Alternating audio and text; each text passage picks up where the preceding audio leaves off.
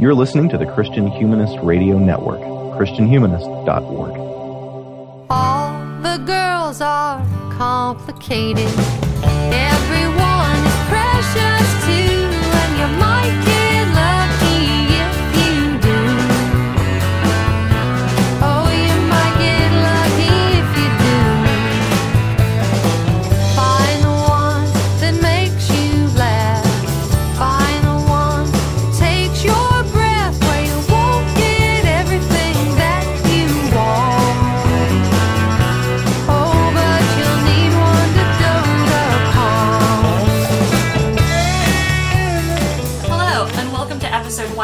121 of the Christian Feminist Podcast. I'm Sara Klooster. Today, or this evening, we're talking about the last of the great science fiction heroines, Sarah Connor.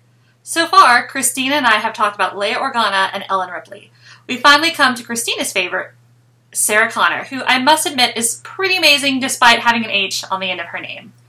Sarah Connor appears in multiple movies in the Terminator franchise, but like when we talked about Ellen Ripley, we will be focusing on the first two movies only. Both Terminator movies that we're going to be talking about were directed by James Cameron. The first Terminator was released in 1984, and Terminator 2, or T2 as it's frequently called, was released in 1991 but takes place in 1995, 10 years after the first. These movies are filled with action, suspense, and a lot of nudity that I completely forgot about, honestly, until I was rewatching them. But, however, before we really settle into our topics, let's introduce ourselves. Christina, please go first. Sure. Uh, Christina Bieber Lake. I've uh, been teaching English at Wheaton College here in Illinois for 20 years. This is my 21st year. And my famed acclaim with regard to this episode is that Terminator 2 is my all time favorite movie. So that's pretty high up there. Awesome. What about you, Blake? Hi, my name is Blake Miller. Uh, Terminator 2 is not my favorite movie, but I'm a guy, and in 1991, I was like six or seven years old, so uh, it definitely has a special place in my heart. Uh, I have a master's degree in divinity from the Graduate School of Theology at Abilene Christian University. I'm a ordained reverend in the Cooperative Baptist Fellowship, and I'm currently working as a hospital chaplain in Greenville, South Carolina, living with my wife here. Wonderful. And this is my first time recording with Blake. Um, my name is Sara Klooster, and I'm a librarian, and I am living and researching in Abilene, Texas, just about a mile away from where Blake uh, got his graduate degree. It, I'd say go Wildcats, but that would make it sound like a much bigger, like I'm a much bigger sports fan than I am. So, yeah. Well, um, let's do a quick plot overview. Terminator and the franchise is incredibly familiar to most of y'all. It's probably kind of like if we were trying to explain, like, hey, this is what Star Wars is. But just to give people a couple of references, um, Christina, why don't you give us a brief overview? It's really funny because I've been trying to think about who would be listening to this that might not know anything about Terminator, and I couldn't think of a single person who would. So this should be a familiar scene um, to everybody listening. But if it just so happens that you're listening to this and you have no clue about why you should, you know, watch these films, just bear with us. The plot is seems really strange, but it actually produces a lot of interesting opportunities for discussion. So it's the future.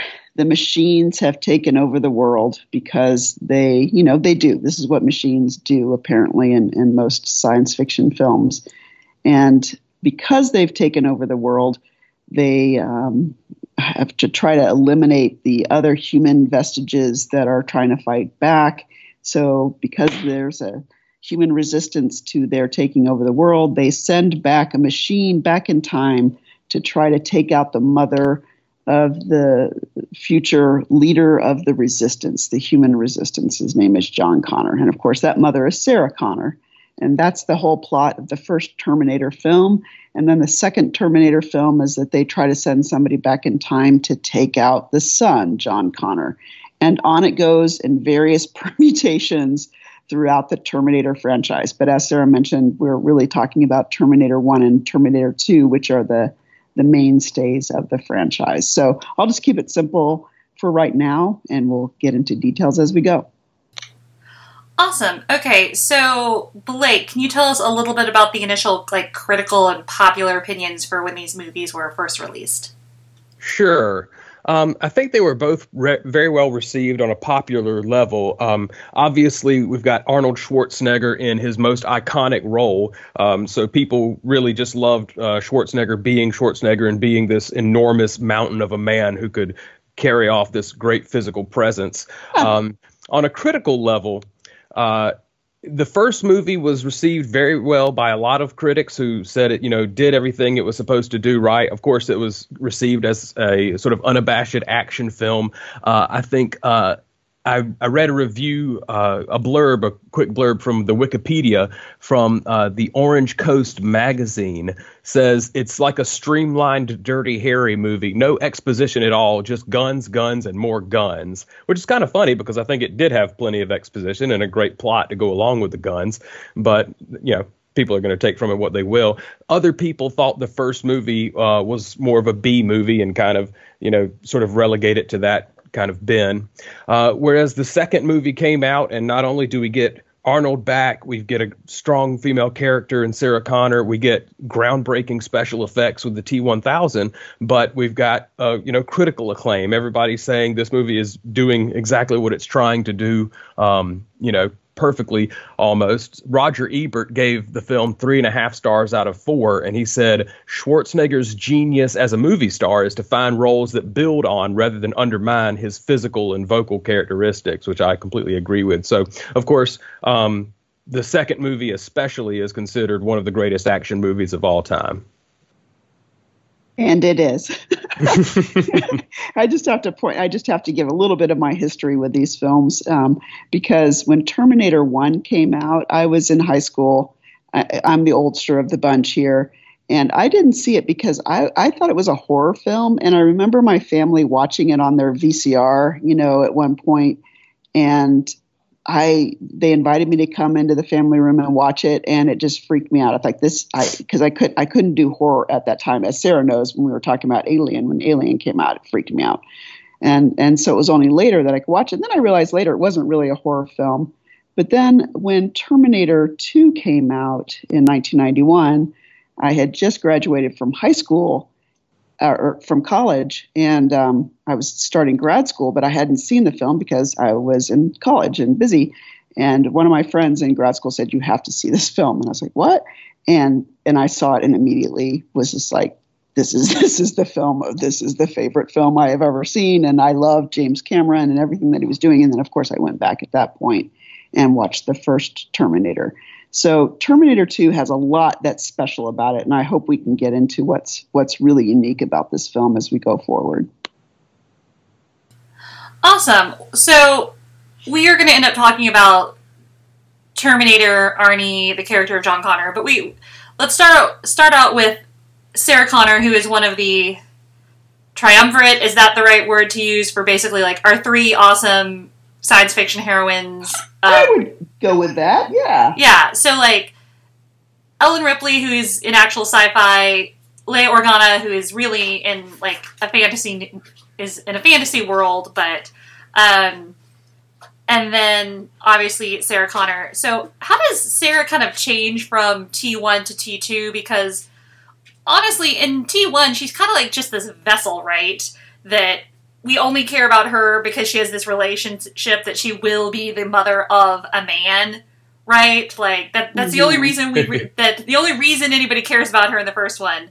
Um, And so, Christina, I was also going to ask. Um, so, how is she co- supposed to be coded for 1984? I can't really tell because of like the 80s fashion. Is she It's supposed to be the? 80s fashion. Is she supposed to be a girl next door? Like she's obviously contrasted with her roommate, who is supposed to be kind of has that like, oh well, she's this wild girl because you know she has sex, and so she's obviously contrasted with the roommate. But I, I can't quite tell if she's supposed to be really virginal. Is she supposed to be girl next door? That kind of thing. It's it's girl next door. It's like the typical head, you know, feathered haircut kind of thing. Um, she's a waitress, right? She's not. To me, James Cameron, who by the way was in a relationship, you know, with Linda Hamilton at the time, which I think is kind of funny and weird and interesting, right? Um, that she's supposed to be the kind of normal, non-leader, not not much to be expected of her woman, and so th- the fact that Terminator One just kind of deals with her in that role, and that she's going to be the mother of this great leader, and you don't see her begin to change very much in that film makes Terminator 2 that much more interesting when she completely mobilizes. Now, Blake, I want to ask you what you think because once I start talking, you won't get in a word edgewise. So, what do you think about how she that. changes it there? Well, you know, I don't want to sort of oversell her helplessness in the beginning of the movie, but there is a sort of sense that, uh, you know, between the fact that she is the target of of one of the male characters, the Terminator, and you know the protect, um, the protection person of the other. I, it kind of reminds me of a quote I heard a long time ago that says something like, "In the game of patriarchy, women are not the opposing team; they're the ball." And she does almost get moved around like a football towards the end zone, uh, you know, for the first two thirds of the first movie. But it's really great to see her um, slowly get more resilience and more Yes. agency to the point where it becomes simply her versus the Terminator at the end, and she becomes aggressive and is able to uh, defend herself when nobody else is there to defend her. So that's just a really great thing to see. And of course, we get the 10 year time skip. And I know obviously there you can only devote so many minutes to to any part of action.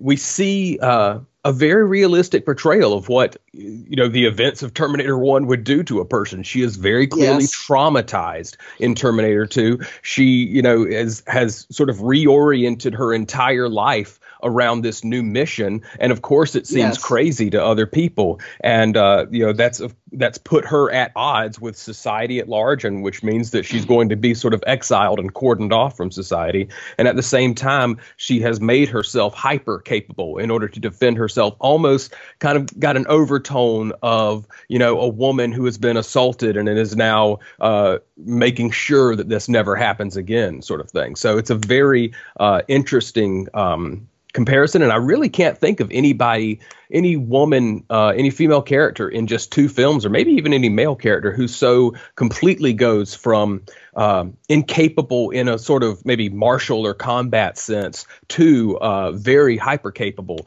in in the second end of the second film so it's very interesting to see Yeah, that is I, an excellent point. Go ahead, Sara. I was gonna, she's kind of just like Che Guevara of soccer moms, right? Like, and the thing that's also interesting is that like you can really tell um, in T two where she has decided that she's like enough of this fate crap. I, which we'll talk about a bit in a little bit. Like I, she is going to change fate, right? She is going like she. This is I'm going to kill Miles Dyson. She doesn't Mhm. care that he's innocent. He doesn't care that he has no idea what he's going to unleash. Doesn't care. She is. She becomes this thing that traumatized her, right? She kind of becomes this monster, right? hmm Where she's go like she'll kill her his kid, she'll kill his wife, she'll ki- like she she doesn't Mhm. care because she Because is she's trying. seen the future. Yeah, she knows what it looks like. yeah, she's trying to prevent this apocalypse. And you also see a little bit that, like, in her interactions as an actual mother with John, um, which we don't even get to, like, basically the second half of T2 because the first half of T2, they're, they're separated, right? She has been institutionalized, and her son John has been placed in a foster home. hmm And I will have to say, one, it seems like she's been in the um, the uh, state hospital there for a while, and John apparently Oh, picked yes. up quite a lot. But you know, when he's like seven, Yeah, that's a long time to to be institutionalized. yeah, right? And and she really at that time has a lot of time to think and plan and that's what she does. And i got to say you guys need to know i had a visceral response to this film because i was around the same age as the character. And so when she's in there and she's locked up and she's put up her bed and she's doing the pull-ups i related to that. I was like this is a woman who knows what she needs to do she is going to do everything she can even though she's locked up to make sure she's physically strong and and knows exactly what to do so that when Arnold comes back on the scene, which is of course the good Terminator, but we don't know that right at the beginning of Terminator 2 because Arnold was the bad Terminator before.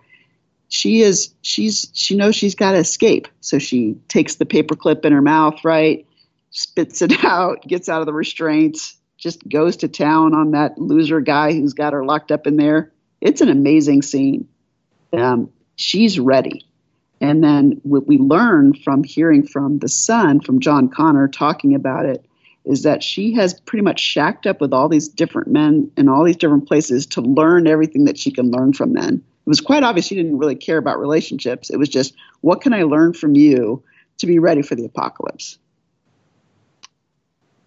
Yeah, and you you kind of see a little bit like when John first gets there, and one obviously uh, to kind of free her from the state hospital.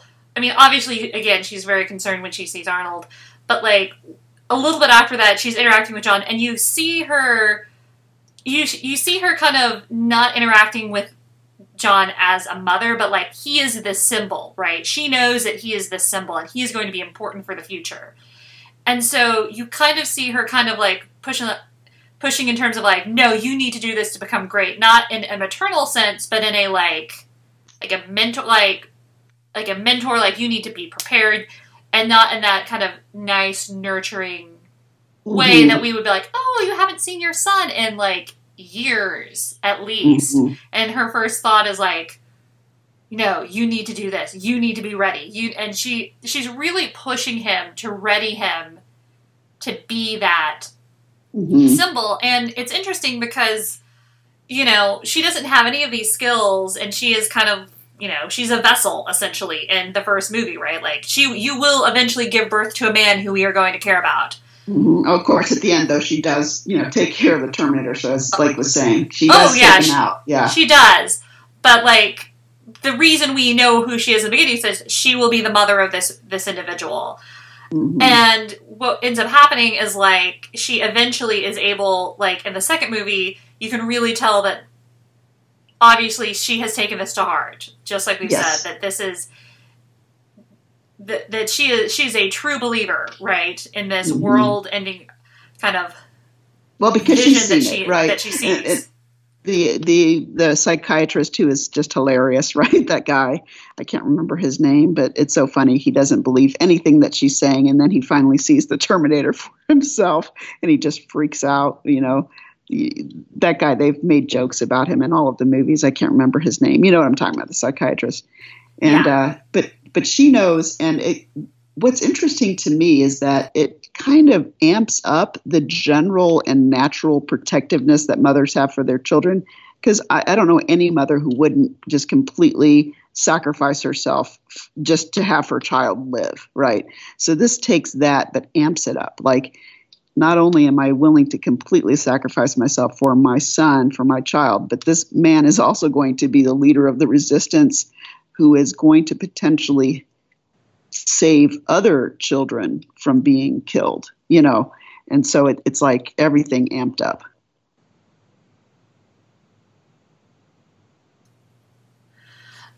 So I, I guess I have a general question. Um, is she the main character of T two, like, or is Arnold? See, in my opinion, she is, but everybody's going to say Arnold, right? Because there's all the funny bits, you know, the typical tropes that you get in the um, Terminator films, right? Like the clothing thing where he goes into the bar and give me your clothes and all that. And and everybody is watching these films to watch Arnold. I was watching these films to watch her. She's the inter- she's the focal point from my perspective because she is the one that mobilizes. She is the one who is trying to change the future. She is the one who is making all of the major decisions. And that scene when she goes to take out Dyson and his house, and she she faces her own uh, sort of like, oh my goodness, if I kill him, then I am no better than the machines. That moment is just so pivotal in the whole film. And you know, yeah, John is the one who says like, "Mom, you can't do this," but it's really her recognizing I can't do this. And then she's got this great speech, and I'm not going to lie, I, I've done this in skits. I've played her for Halloween. This was before cosplay was a word. Okay, just saying. And that whole scene where she's like ready to blow him away, and she's like, "You men, you think you're so creative. You don't know what it's like to create a life, to feel it growing inside of you. All you know is death and destruction. it's Mom! a great scene. Yeah, mom, we need a little stop. more. Yeah, we need to be more constructive. That's what exactly right. That's exactly what he says. Yeah. We need to be more constructive here. Yeah. So you like that scene too, Emily? Well, it works well. I mean, you know, like I said, I was about six or seven when it came out, uh, or when I saw it. So, um, for me, John was a few years older than me. he Oh, was cooler right. than me. He could, you know, get money out of an ATM and go blow it in the arcades, which was the like if the movie had been Oh, 30 yeah. minutes long and it ended with him playing games in the arcade, it would have been a great movie, right? um, Uh, and of course, obviously, for a young kid, you know, the one who's shooting the face off of a T 1000 and saying Hasta la vista, baby, that's pretty cool, too. But like you said, you know, uh, she begins the movie with her own narration, she ends the movie with her own narration. Yes. And it's really a lot about uh, her sense of coming to um, sort of figure out how am I going to fight this battle? How am I going to carry out this mission of my life? Um, am I going to, you know, just to destroy everything that might pose a threat to what I want and, and what I need to see happen? Or am I going to try not just win, but sort of win the right way? Um, Yes. And that, that to me has a lot to do with, I, I like the fact that it's really difficult to say who is the main character and who learns the most or grows the most um, through the series and through this Yeah. uh, T2. Because you could argue that that Arnold, the Terminator, is the one that grows the most, right? Learns not to kill people, gets trained in that direction, and and she, as Sarah Connor, has to appreciate the fact that this machine can actually grow and learn. And, Yeah. and by the way, I know we're not supposed to be talking about Dark Fate, but these themes get even amped up so much more in that movie, and it's so interesting the way that that happens and the way they turn on its head this whole idea of you're incubating, you know, the next savior of the human race. All of that becomes um, really significant in Dark Fate. And I just have to say, with regard to that, and I'm not going to talk about Dark Fate, but the fact that James Cameron is the one who did that was to me um, just a, that's the move that you want to see, you know, Yeah. because he is he is the reason why uh, Terminator 2 in particular was so successful. I agree. Yeah. And uh, you know, there's a lot. I mean, I have uh, friends in the industry, and he was he's apparently quite a hard driver, like one of these kind of producers who makes people stay up all night on the sets and really gets it right. And he is old school when it comes to effects, so it's not this CGI stuff. It's like let's get a truck out there and really bash Blow it up. Yeah. yeah. And, and it makes a difference in watching Terminator 2. I can't tell you how many times I've seen this film, and the effects are really incredible. I'm sorry, I digress a little bit from Sarah Connor, but I just think it's it's something that makes the film really unique and watchable. I Well, you can tell that it's coming from, you know, a, a really intellectual place and, Yes. and him really sort of understanding the narrative that he wants to tell. Sara, how would you uh, add to that? Um, I completely agree. I think the the effects stand up incredibly well, which is Yes. what happens when you use practical effects. I mean, you look at Star Wars now, the original Star Wars before it got like super tinkered with and Yes. ruined by George Lucas, but that's a topic that we've discussed on another podcast. Um, and those practical effects stand up; they look really good. Um, and so in the first and second one, you know, the Terminator is terrifying. He's terrifying when he's Arnold because, like y'all said, he's this big Hulk, hulking man. It's the perfect role, especially because it helps him use his his kind of limited amount of English. Um, and he like he is incredibly intimidating. And to me, I think one of the scariest moments in the movies is when Sarah is she's trying to be safe, right? She's doing what she she did what she was supposed to. She called the police. She's checking on her roommate. She's doing all these things to be safe, right? Because she like she would have been better off if she hadn't called to try to check in on her roommate, right? Who unfortunately is already dead. But she's trying to be good. Uh, let her know, and so now okay, now the Terminator knows where to find her, and so she's she's trying to be safe. She's doing what she's told and she's still found. She's in public. There's nothing she can do, and you see the like the the the red um, laser mark like sight point on her, Mhm. and you're just Mhm. like, even now when I watch it, I have this sense of like dread of like every time like like how could anything because obviously the Terminator doesn't care if he kills all of them, right? He's you know, he's not some secret assassin who's like, oh well I can't let them know about my secret shady organization. Like he would take out the entire population of he'd kill everyone. Because Yeah, that's what he does. That's what he is in the That's first movie. Yeah. And so knowing that um, is, you know, and he's being indiscriminate. He's killed two other people. He goes, he kills the roommate, and so that that moment when you see the the, the little uh, laser dot on her head, it just to me is, I, I have that sense every single time of dread. And after you know, afterwards, they keep uh, emphasizing, yes, he is a cyborg. He is a cyborg, um, cybernetic organism. He is not a robot, but what you end up with he's is a like robot. yeah. By definition, he is. But Oh, yeah. I digress. um, and what they end up saying uh, what you end up seeing is like he gets stripped down of all of his humanity of like all of the veneer right at the end and he really is just the machine Yes. like that still looks amazing that still looks Yeah. incredibly good because it's practical effects um, Mhm. So yeah, it's any movie that's going to really like uh, be uh, really really own those practical effects. To me, it's always going to be more enjoyable to watch. Yeah. And Sarah, when you were talking, I was thinking about Sarah without an H. I was thinking about how the thing that's so special about Sarah Connor is that she is really smart, but she learns so quickly, right? Yeah. She adapts. She's flexible. She's just like, oh, this is this is the new reality. I better change and find out what I need to do.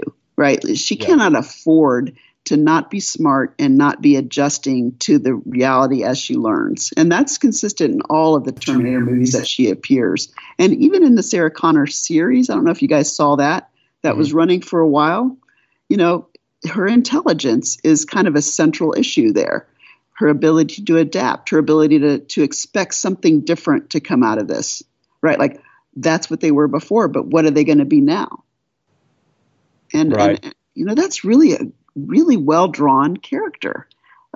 And, and thinking about her in that mental institution, she could give up, but instead she's learning, growing, changing, adapting, you know? Mm-hmm. Yeah, she she really never uh, loses the sense that sh- there can be a way for her to Right. succeed. Right. Um, I, and I really think that, like you were talking about that that first laser sight in the the public place, um, you know, I really believe that if Kyle Reese hadn't been there, she might have frozen and just let Mhm. herself be killed. But in the small span of time that we see her for that first movie, she goes from that person to somebody who can run away effectively from, you know, the certain death that is the Terminator, trap it, and you know, ev- eventually eliminate the threat, terminate the threat. yeah, you're terminated, effer. Yeah, that's great. Yeah. That's a great final line. Absolutely, yeah.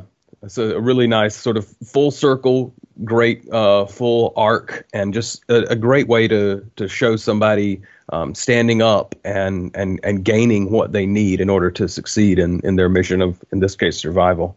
Yeah, and it's some, there, the feminist part of this, to my mind, is the fact that women typically, you know, when push comes to shove and they are just thrown against the wall, there's that's when the strength kind of comes out, particularly when it involves their own children, but not just their own children. It's also all children, because to me, all of the films trade on that image of the children who are playing at the playground, you know, and they get burned up by the nuclear bomb. Yeah. And she's watching from, you know, the uh, from the, The chain link outside fence, yeah. chain link fence, right? Mm. And that that image gets repeated in several of the films where she's just like, we can't let this happen. This is children who get killed by Yeah. the nuclear bomb, and that just just motivates her and and activates her, and Yeah. she's just you know not going to let this happen. Yeah, to hear you say that, it's funny because it makes me think. You know, James Cameron could have had her dream of merely her own son dying. Oh yeah, and, no. and just had it always be about I just have to save this child. But she has really a heart for the whole world. She, She really does. wants to save three billion people. She knows how big the stakes are, and her life is forfeit to that goal, which exactly. is you know, is, and is she really considers herself sacrificable to that goal So it's both, you know, John living, but John being the leader of the resistance. Like you have got to stay alive because we have to change this in the future. If we don't, we are sunk as as a race, you know, as a human human existence, and it's incredible. Yeah. Um, we're kind of I think we've we've saved some space for this towards the end, but I think this is a pretty good place to drop it in. i am thinking about you know what are the Christian allegories you Yes. can make for this for this film, and the obvious one is you know Mother Mary, um, or you know either John is Jesus, or I've even thought maybe you Well, could say JC, Sarah is right? yeah exactly yeah not subtle, um, but Not that's okay. subtle. Um, but you know, uh, or even Sarah Connor is Jesus, and she's working to uh, to give John, who is like a stand-in for the the Christian person, the ability to go ahead and and go forward and have a chance by perhaps her own sacrifice. But really, what I really think about. Um, for me, the most captivating comparison would be uh, that she is sort of a religious zealot and a powerful Yes. um, evangelist because she learns of this truth about the world kind of prophet. under exactly. Underneath the sort of societal surface it, it gives her this mission that she needs to fulfill. It's all important to her. She believes that if she doesn't fulfill this mission terrible things can happen for her and the people who she cares about. And and it's so important that she doesn't care even that society thinks she's crazy for believing these things. And so to me she's the apostle paul you know Yeah. who says i don't care John what the happens. Baptist. exactly yeah. Um i must decrease and john and john connor must increase yeah Yes. And That's and she, you know, that's right. Like she will stand aside and let that take place. She's willing to take that subservient role, but only because the the greater mission, the vision, is uh, in sight. You know, um, and it, that's also played up in the in uh, the in the Dark Fate film. So I just can't wait for you guys to see it, and so we can talk about it because um, you know, and it's like completing that plot of of her being consistent with that same role, even though the roles change around, right? Like Right. who's who's the actual uh, savior, the future savior of the human race. But but yeah, it, it goes to to saying that if you see that and you see it clearly, then what are you going to do, right? exactly yeah Yeah, I you definitely see that um, Sarah has this like zeal of an evangelist, Yes. and I think that she she is so, and she's so committed that she is unable to lie, even if it would benefit her. Right? She's so clear about this is the coming apocalypse that she's trying to warn us all about. That she can't. Right. That she she refuses to lie. Right. So even though you know they're doing the interviews with like well we're trying to see if you're crazy this kind of you know how are you doing and so she's trying to have this great behavior but she can't not lie right she, Mm-hmm. yeah, or she does. She tries to, and she's like, "I'm doing better," and you know, Yeah, I was but she hoping I can't- could see my yeah. son. she can't she can't she can't and won't say no i really made it all up the medication Oh, has yeah. helped like She oh my gosh y'all were so right like she can't do that even Yeah. though that might be the quote unquote like air quote that you can't see because we're not a visual medium uh smart thing to do right she, Mhm. she can't do it she can't lie about this truth that she is like that she knows of right Yeah. Mhm. You might even, I mean, it's almost like the one misstep of the sequel you uh, to maybe somebody on the front on their first viewing. You know, why is she telling these people this thing that's going to happen that they there's no way for them to know it, you know, and are arguably no reason for them to believe it. Um, but uh, I like the way you put it. Is if she's an evangelist and if she's just so captivated by this truth and to her it has worked in her and sort of changed who she is and who she wants to be then there's almost a sense of well why wouldn't it work for anybody else and she becomes that sort of prophet saying you know i'll, I'll tell this to everybody even if it me- makes me look crazy because i might just save a few by getting them mm-hmm. ready to prepare that sort of thing yeah But she gets smart too. That's the thing, right? She refuses to tell a lie, but she keeps quiet. Like Right. when they start showing her the pictures of Arnold there and with his sunglasses, she knows that they're not going to let her out. She doesn't play along. So she plays along, right? So she can steal that little paper clip and get out of there. It's so great. yeah You can you can see her just go into that mental space of this this is the moment I have to get out. What am I need? What do I need to do? Mhm. And I just admire that because how few female characters in Hollywood are that that smart. Like Sarah, you and I know both. You know, we talked about Riley. She's like that, right? Like she mobilizes and gets smart, but that takes a lot of self presence. In that moment, when you're freaked out and you know your son's life is in danger, to just shut down and be like, mm, you know, I gotta, I gotta get away out of here. Yeah. Also, uh, Michael, uh, I don't know how you say his name, but Michael, Michael Bain, Michael Biehn, Bain. Bain, yeah, he who plays Kyle Reese in this is also the, uh, the uh, basically the father figure character. I forget his name in um, Aliens. So, oh, is that right? Yeah. Yeah. Oh, Um, he's Corporal Hicks, I think. oh, that, Yeah, that's his oh, name, Hicks. Yeah, that's so funny. Huh. That's interesting. I didn't put that together. Yeah, I've seen Terminator One. You know, the first film so few times compared to T two, so everything in T two just kind of overrides T one. But Right. um, yeah, that's interesting. So, uh, I have a question that the thing that I think of every time I see these movies, and maybe no one else does because they didn't take they didn't go to a, a school that made them take an excessive amount of classics courses. Um, yay, Baylor! And so, Huh. what does this movie say about the idea of fate, capital F fate? Um, it whenever I see it and I watch him, I just kind of I see all these similarities to like basically Greek um, Greek myth, Greek tragedy, Greek literature. I took a lot of classics courses, but it's been a long time, so all of the uh, everything that is incorrect is a reflection on me and not my uh, superior uh, teachers. Because I'm watching this and I see that like it keeps making me think of Oedipus, and not in the Oedipus complex kind of way, but the idea that we with Oedipus we have this Delphic prophecy, right? That he's going to kill his father and marry his mother. And so what do they do? Okay, we're going to send him away. And so he gets sent away to um, he gets sent away from Thebes to a different city. And then once he's there, then he um, he learns about the prophecy, right? And so he's like, "Oh, well, these are my parents, so I have to leave." So he goes and he kills his father on his way to Thebes, and he marries his mother. Who, and so the very act of receiving the prophecy, basically, and acting on it, is the thing that sets in, it in motion to make it come true, right? And so this idea that there would be no John Connor if they hadn't sent the Terminator back to kill his mother, right? Yeah. and yeah. so there's just this very heavy play on that, and maybe I'm maybe I'm reaching a little bit too much, but the very act of trying to prevent this prophecy is the thing that ends up ensuring that it's actually fulfilled. Mhm. And I just I think that's really interesting because you don't get that in some of the other uh, more timey wimey time travel um, narratives, right? That like this is really a very different thing, and it actively, super actively, like that's the thing in Back to the Future, right? He goes back.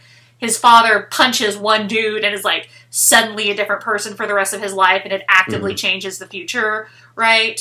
Rather than this, like this ensures kind of like the, that the future actually ends up happening. Yeah. It's a closed loop time paradox kind of thing, right? I probably and then you can you- only do what you were already going to do, Yeah. or if it, if this is the way it was, it's the way it would be, that sort of thing. Yeah. Yeah. And then you also have, at least to me, in the second movie, you very much have. I kept thinking of you have Sarah, Sarah as um, also Cassandra, this like mad like prophetess that nobody believes and is destined to every time she speaks truth. She's destined for people to think that she's lying, and she's seeing these like apocalyptic visions, that kind of thing. hmm Yeah, it, it's interesting. I see why you're saying that, but it's also true that the films ultimately are about that there is no fate but what we make, right? I mean, that's the whole theme of Terminator 2 and then all the other Terminator films is that you do have a chance to break out of it. Like the Greek version of fate was just like no matter what you did, you ended up in that same situation. These are they're different, right? Uh, And of course, it doesn't make any sense, right? Because as John says, it messes with your head, right? Right. no, like all of these things would change other things in the future, but every single film, eventually, like there's a, the reality that you've changed this timeline, right?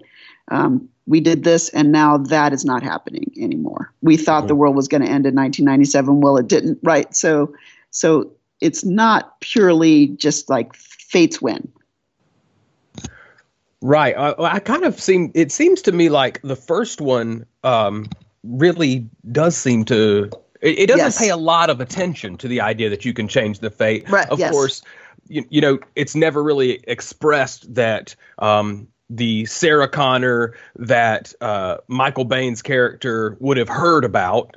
You know, was a hyper capable person who had prepared, but there's really nothing that that precludes that possibility. But yeah, the second uh, the second film really seems to want to say this can be stopped, this can be changed. Um, you know, they go to Cyberdyne, they destroy it, they destroy the chip, they destroy the arm, and even the original planned ending for T2 was a flash forward into the future where um, you know Sarah Connor is in her like 60s and her son John is a U.S. senator, and Washington D.C. is great with these big uh, you know new new uh, buildings built up around it, and it like it's absolutely you know a foregone. It's it's been accomplished that the the Skynet future is not going to happen, which of course um, means you don't get to have any Terminator three or anything like that. So I guess good news that it didn't didn't make the final cut. Um, but Well, but see, but that's the thing. Anytime you make a new Terminator film, all you have to do is just change something slightly, exactly, and, and yeah. you're fine, right? But Right. you know, Dark Fate begins with this sort of like, well, we stopped this from happening. You know, we stopped the apocalypse from happening. Um, and I'm not going to tell you anything else to spoil it, but it was like the timeline did change because of what they did in the previous films. You know, yeah, so so clearly they've been committed to that that idea. right. I think I was uh, reading an article in like Entertainment Weekly or something, and it was it was doing a sort of plot rundown. I think maybe it was the plot rundown of the first three movies before Terminator Salvation, the fourth one came out. Yeah. And there was a line in it that said, "Really, all that me- matters is no matter what happens in time or space or what uh, choices people choose in the future, there will inevitably be killer robots." So, Oh yeah, yeah. That, that's the only thing that's consistent. They, they changed names. Like it's not going to be Skynet anymore. It's going to be something else. But it's still going to be computers and artificial intelligence for whatever reason, just death, deciding to kill all taxes, humanity. killer robots. Yeah, Yeah. exactly. Which I mean, I, I do a lot of writing and research about technology and artificial intelligence. So it's always funny to me in these films how that they're just always evil. How you know in uh, Space Odyssey, what you know, it's just 2001, 2001. right? Yeah, How? it's just all they all are bad. Well, I think it's interesting because one of the things that we like that we see uh, in this particular movie, and I, I don't think you necessarily see it in all sci uh, in all of sci-fi. That very much in the Terminator, it is the thing, the technology we have created to keep us safe has somehow been turned against us, right? Yes, right, um, right. and that's not present. It, and that's a strong theme in many in a lot of science fiction, but it is by no means the only theme. And so, even well, it's the, it's the Sentinels, right? Like in, in X Men, it's like we've created these things to protect us, and then we can't control them. And even, especially in their case, it's a matter of, well, the best way to protect humanity is to control it completely, right? So it's, you know, Yes. hoisted by our own petard kind of situation. Precisely. But even in even in like so in the first one you have just these small scenes of technology getting in the way of like safety and the thing um you have the roommate basically being killed because she can't hear right she can't hear that there's anything in there to escape so she basically kind of gets slaughtered because she has headphones on right she's listening to music Right, oh, um, yeah. you have um, Sarah calling in to, to check to be like, "Hey, I want you to be safe." That's how the Terminator actually learns where she is, um, and it's it, and also it just strikes me as one so much easier. Man, it was much easier to go off the grid in the 1980s. It was like there was no grid at all. Oh my goodness, was it ever? Since you guys were not really conscious at that time, I can tell you, yes, it's a completely different situation. If they if they made the Terminator these days, it wouldn't be like her Walkman. It'd be some kind of phone app that she was too busy, you know, getting her daily reward from Candy Crush to to look up and see the laser sight. On her Yeah, head and she wouldn't even have. They wouldn't even have to have headphones on. She would just be like, she'd be so busy taking selfies that like she couldn't even like notice because she's. And I think one of the things I don't want us to forget is how incredibly young she's supposed to be in the first movie. She's supposed to be Oh, 19, um, Yes. which is incredibly young, and which means in the second movie she's supposed to be 29, which I feel incredibly old knowing that 29 seems young to me now. Right. Yeah. Yeah. and come so on. and so this idea that like she is she is still a young woman. Yes, very Right. young. And that's part of her mobilization, right? Like, um, it, she turns her body into a weapon as much as she possibly can, Mm. um, which I thought was really. I, I just have to tell you the truth. I have a picture of you know Linda Hamilton as Sarah Connor where I work out. So, you know, not gonna lie. Goals. Okay. Yeah, yeah. She has big. She has uh, literal and metaphorical big guns in the second Yes, movie. she does, and I love it. no, she's strong. She's committed. Um, smart. All the things that you're that you want in your female hero. You know. Yeah, she. Um, she's and she's really different than some of the other female, the previous female heroes we've talked about. You know, she's, you know, Leia for all is this kind of has this wonderful. Um, she's a wonderful diplomat, right? She can kind of, but she Leia is not a warrior, right? Leia is No. a commander, but she's not a warrior. She's this kind of diplomat. She's she's really good at that kind of thing. And Ripley is a very reluctant warrior. Like she can do it, but it's not a thing that she's like training for. She's much more reluctant into her role um, than Sarah Connor is. Even though Yeah. they both, even though the second movie, their second movies, which were both directed by James Cameron, um, are about like we have to save the kid. Yeah, she's not heading off into combat as as as forcefully as Sarah Connor is, but Mhm. Sarah Connor will will mess you up if you you know get in the way of her goals. Yeah. Mhm. Yeah, but they both have that. But they both have that very strong Mama Bear vibe in their second movies.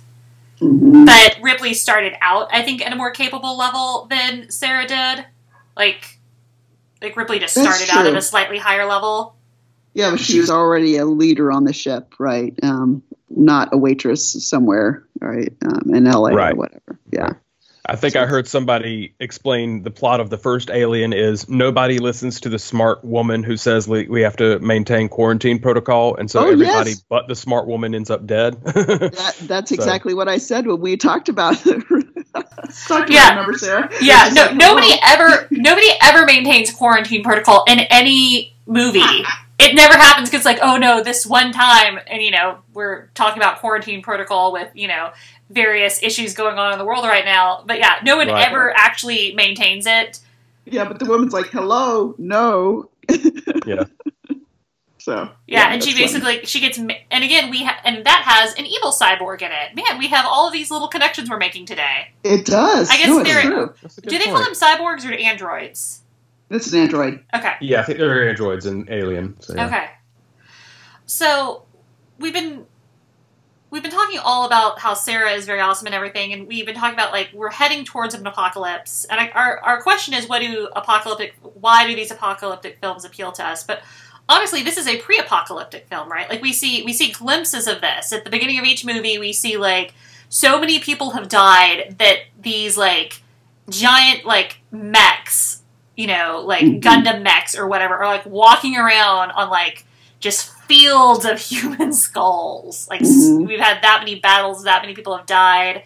and That's so one of the tropes as well, like the foot Crushing crushing the skull. yeah, Oh, there's yeah. a lot of crushing movie. imagery. Yeah, Um, every it- single one. yeah, there's a lot of imagery of things being crushed. Um, if Star Wars has like limbs getting, um, like limbs being hacked off, like Mhm. um, this series is like technology just being crushed. You see headphones, you see toy trucks, like actual real Mhm. trucks, the Terminator, like everything is getting crushed. Um, but you you see this apocalyptic film, and so we're trying to prevent this apocalypse, right? Mhm.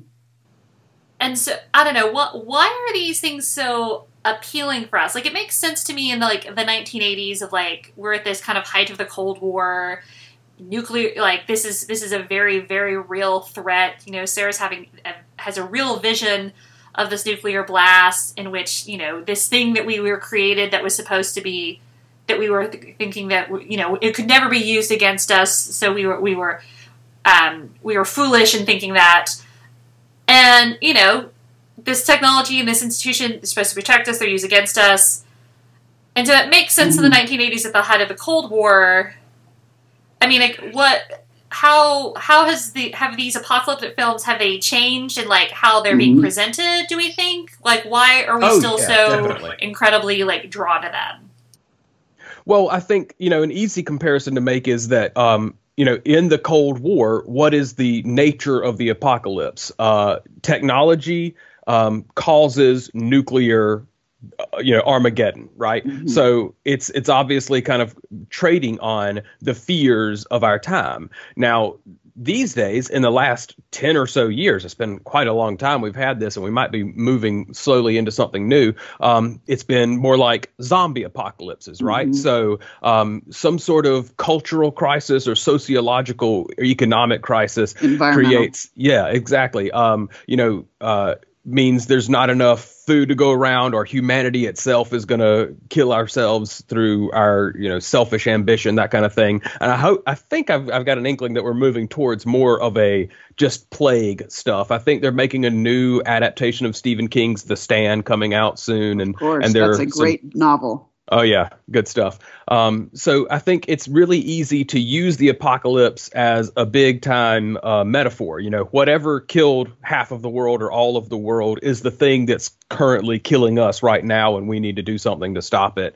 Um, on a more juvenile, you might say, level, uh, the the apocalypse is an easy way to sort of clear the board and kind of create a sandbox for your story to play in. And you get to sort of rebuild the world however Yes. you want and put whatever rules you want. So we- we've got like the hunger games you know where um, an apocalypse happens and we our, our natural way of life is destroyed uh, and therefore we get to reorient so- society on extreme social and class-based stratification or even the handmaid's tale. A lot of people say the handmaid's tale doesn't make any sense you know it would ne- we nobody would ever be able to make that happen but it's easy to forget that in the book at least um, i haven't seen the the the uh, TV show, but in the book, it's it's noted that there was a, a sort of catastrophe in the human population and, Mhm. and the ability of births. Yeah, Yeah. environmental based infertility, which Yeah. means the extreme scenario of a, a religious theocracy rising up becomes more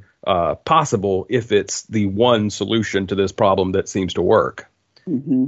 Yeah, and as as you were talking, Sarah, um, uh, asking this question, it occurred to me that Blake's exactly right. Like the whole reason why the Terminator film started out in the, in the 80s was this kind of fear of nuclear war, the Cold War, and then Terminator just as a franchise took off. So everything that came after that was just all related to retelling that story or stories around that story. So that became its own thing, but it's not necessarily representative of where we are right now in terms of post-apocalyptic films and you know like The Walking Dead or you know shows, TV shows or Handmaid's Tale or whatever that deal with things after environmental crisis took place. Even The Road by Cormac McCarthy, which is a book I teach a lot.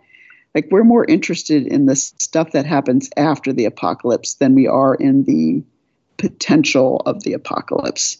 And I have a lot of reasons or theories about why I think that's the case. Um, Blake's mentioned a few of them, having to do with it, you know, the sort of like how are we treating our environment, all that. But I, I happen to think that the main reason why we're interested in them is because we are like a satiated culture. We don't even remember the last time we missed a meal. Yeah. And you know, it's just like what would be what would it be like? What would it pull out of us to actually have to, you know, rely on our own wits to survive. That's what I think the appeal of The Walking Dead was. At least it was for me. I've I've liked that show. I liked it at the beginning more than I like it now. Um, You, you and everyone else. yeah. yeah. I actually wrote down a note because I uh, I read the first six or seven uh, trade paperbacks of the Walking Dead comic Mm, book, yeah. and it's it's rare for this to happen. In on the back of every Walking Dead comic book or, or every trade paperback, where they usually in other uh, uh, collections would put sort of like a plot synopsis for these six issues or something. There's always the same epigraph, and it Yes. says stuff like uh, how many hours are in a day when you don't spend half of them watching television, or when's When's the last time you had to work for something you really needed? And the last line is In a world ruled by the dead, we are finally forced to start living. To start and that's living. what I think the the apocalypse is for a lot of people. It's the biggest stakes, and you know the goal is survival itself. Therefore, Mhm. excitement is just part and parcel of of you know it, how could that not be sort of thrilling in and of itself if you don't but- know yeah what's right going to but happen it's next only it's only appealing as entertainment for people who do not have to endure it right oh like yeah if absolutely we were you know if we were in that kind of situation nobody would want to watch that for entertainment Well, So- that is completely true. The thing that I always think of whenever I am generally generally forced to watch zombie movies by my husband, who is wonderful but makes me oh watch zombie sarah movies. come on you Um, don't like, like walking dead even the early parts I, I, can't, I okay. There's something about the noise that they make when they're eating that I just yeah, can't gross. get I- past. I can't get i past can hear that i can hear you Um, and so, but for some of the other ones that I've watched, uh, I'm thinking ma- uh, primarily of I think 28 Days Later. Like the thing that becomes Oh, yeah. scariest in a post apocalyptic world are the people yeah because society, civilization, all of these, all these civilizing institutions, right? That we that are good for us, that keep that as I think as we would say as Christians that would that help keep that sinful, evil, selfish nature of ours in check. That the apocalypse wipes those away, Mhm. and so you you can Absolutely. see you can see humanity at its absolute most raw with no civilizing influence. exactly Um, and you find out who people are and what they're made of and what Oh yeah, happens and right? in 28 Days Later, the scariest thing to me are those military guys. oh yeah Like that Yeah, is that- the scariest part of that movie. You know, what's really interesting about this whole conversation is that every time I watch a Terminator film, and I've watched them all, okay, I've seen every single variation, and I've seen T2 a number of times, as I mentioned. I, I'm always saying to my husband, you know, it's like, when are we going to get a Terminator film about this post apocalyptic world? Because it seems like it's time. Like, aren't we more interested in that scenario now than the sort of like how we get there scenario? I mean, at least Right. I am. I'd I would really like to see a film. That that With would the feel hunter-gatherers nice and and all very that. different. Yeah. Uh, uh, Christina, I actually have to tell you, they did make Terminator Salvation, but I'm not surprised you don't remember it. Oh, I do remember Terminator Salvation. It wasn't very good, and I, I Uh-uh. recognize, but that was not it. That was not the kind of effort that I'm talking about. Yeah, Oh, I know what exactly. you're saying. Yeah, Yeah. I did see that. Yeah, It is cool interesting effects, but that they that the the specter of this future war it almost needs not to not to show up and it needs to still be i guess maybe that's sort of a, a part of the co- the core of the terminator is the hope true. that you know it's still preventable Right, and right, that's what we're really right, fighting for Right. you know is to not make that that horrid mistake that's still possible That's to make true. and and you can almost separate the good terminator movies from the bad by whether they are about um, that being completely inevitable like salvation when it already That's a happened great or point. rise yeah. of the machines when you know the entire point was no it was going to happen one way or the other um, versus No, that's a great point. Yeah. Yeah.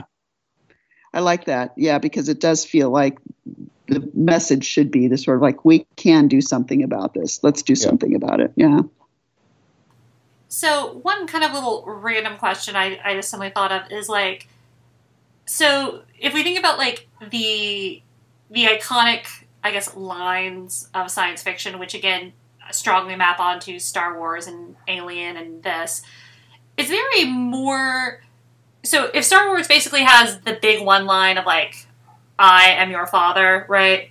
Like that's the big line of Star Wars that even if you've never seen one of the movies, you know that that's Oh, yeah. a Star Wars line. I feel like Terminator has like an inordinate amount of lines that people know, right? Oh You have yes, it does. Hasta la vista, I'll be back. Come with me come if you want to me if you want to live Yeah. yeah yeah. Um, I feel like there's an inordinate amount, which unfortunately for Arnold got way too attached to him, and like he, you know, he could be doing like, he could be doing like a Christmas Carol or something, and he as Scrooge would turn to the camera and be like, "I'll be back yeah, Yeah. yes. to bring you a goose." You know, or something like like he would like because it's just such a part of who of who he is and like how he like and like and his like you know at persona outside even of the franchise. Um, but real quick before we move on to recommendations, what what do y'all think of um, basically Terminator's influence on culture at large? How do we interact with it? The one like my brother um, is a uh, is the uh, CTO of a tech startup, and they do artificial intelligence. Um, they're working on something to basically like like artificial intelligence and like restaurant ordering something like that.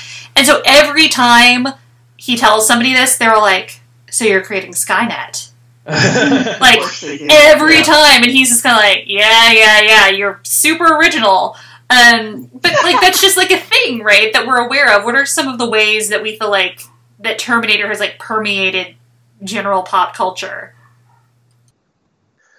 I think that it's it's made us, you know, eternally, inevitably skeptical of artificial intelligence, right? And and really made us ask uh, the question of can we actually make something that we can't even control? And you know, uh, you might even say um, we've we've already kind of done that with the nuclear bomb, which is basically a bomb so powerful you don't need it. Um, uh, and it's it's it's interesting. It's it's kind of worth asking: Has this film or or films even in this genre um, been able to sort of sway how we have wanted to develop our technology or anything like that? But yeah, that that's ob- the sort of the obvious answer is just who who really wants and I almost want to say who really wants uh, artificial intelligence when we know that a possibility is the Terminator. Yeah, and of course this this question goes way back, and it was raised by Mary Shelley and Frankenstein, which is a text I've known taught a lot about. And- We also did a podcast over that one too, Christina. yeah, did we? Okay. Yeah, we had when we did Uh, the Frankenstein movie. Oh, right, the movie, right. Well, anyway, um, but now with the new technologies, there's a, always a new twist to it, right? Um, what is the new technology going to do to our ability to destroy ourselves? How is that going to, to look? And so I generally think it's a good idea to have these films that are kind of making us a little less optimistic. Uh, sort of most people who do technology and AI just always think about the good effects of it. And yeah, there can be that sort of joke about this is Skynet, but most of the people who actually work in technology, they don't think about negative um, con- uh, consequences of this. And so fiction is that one area where we can actually think. Now, I mean, it's obviously unrealistic that just because a machine would become self aware that it would want to destroy people, but the fact of thinking about negative consequences. So, Christina, if I might draw from another franchise, it sounds like you're saying that a lot of people are so interested in whether they could, they never stop to think about whether they should. Precisely. I mean, I've written a lot of stuff. I've written a book about this, right? Uh, Which technology. is, of course, Jurassic Park. So, Right, yeah. And everything that Michael Crichton has written is exactly that. Just because we can do it, should we do it? Yeah. What would happen if we lost control of this and the unintended consequences of all of our leanings and our reachings, right, is Mhm. something that I think we need to keep in the forefront of our consciousness. And if we don't, it's to our detriment. all right, yeah. Well, that sounds like a uh, good place uh, to kind of wrap up our uh, discussion. Um, let's move on to our uh, recommendations. Uh, Blake, why don't you go first? Okay. Um, I am a, a big gamer, so I love sort of post apocalyptic video games. Um, and I just bought for myself a, a very highly lauded video game called The Last of Us.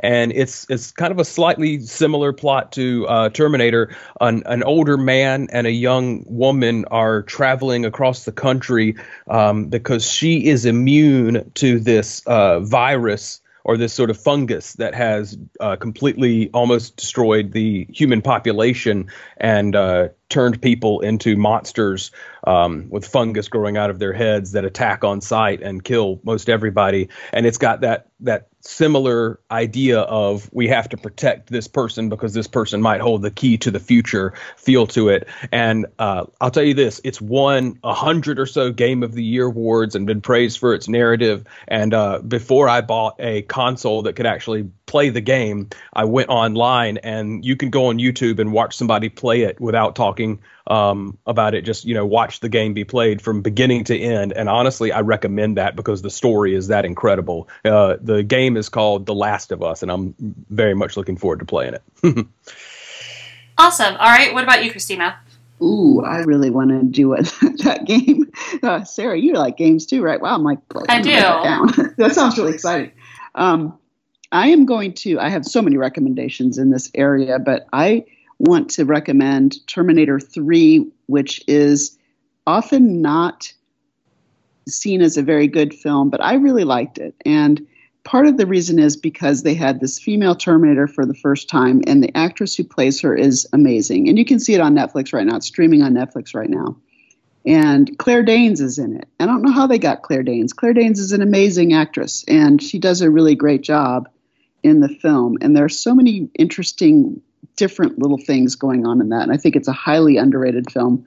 Plus, if you get the bonus pieces, you will have you will have Arnold Schwarzenegger talking, who was governor of California at the time, talking over the time when she takes out the policeman. Do you remember this? And she looks at the I do. I don't know, Yeah. looks at the Victoria's Secret ad. And, and oh my gosh, you have to hear my husband imitate an Arnold Schwarzenegger because it's like the scene with the big breast is fantastic. The inflation of the breast, you know, it's just like, Yeah. and he goes, and you see everyone in Hollywood going, I wonder where you get that done.